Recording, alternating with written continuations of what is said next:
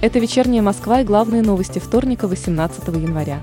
Удаленный режим работы для 30% сотрудников продлили в столице из-за обострения ситуации со штаммом коронавируса омикрон.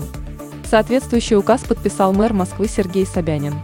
Глава города также продлил действие домашнего режима для горожан старше 60 лет и имеющих хронические заболевания до 1 апреля 2022 года из-за нестабильной эпидемиологической ситуации.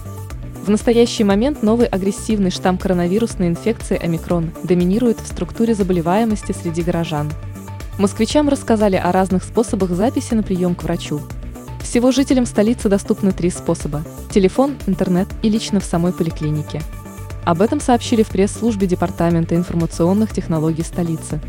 В ведомстве уточнили, что для записи к врачу москвичи могут обратиться по нескольким номерам телефонов – Очередные механизированное подметание и противогололедная обработка дорог начались в Москве. Об этом во вторник 18 января сообщили в пресс-службе столичного комплекса городского хозяйства.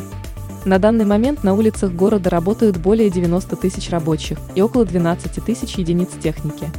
В ведомстве также подчеркнули, что до конца светового дня организованы работы по очистке скатных кровель и выступающих элементов фасадов зданий.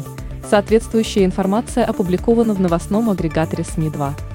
Вакцинированный от коронавируса человек, который заболел COVID-19, практически не опасен для окружающих. Об этом в беседе с «Вечерней Москвой» сказал доктор медицинских наук, врач-иммунолог Владислав Жемчугов. По его словам, у привитого, как у переболевшего человека, который вновь заразился, вирусная нагрузка небольшая и его способность распространить инфекцию приближается к нулю. Для полноценной передачи вирусов, их количество, по словам врача, должно достигать тысячи и даже десятки тысяч частиц. Также многое зависит от того, каким именно штаммом ковида заразился человек.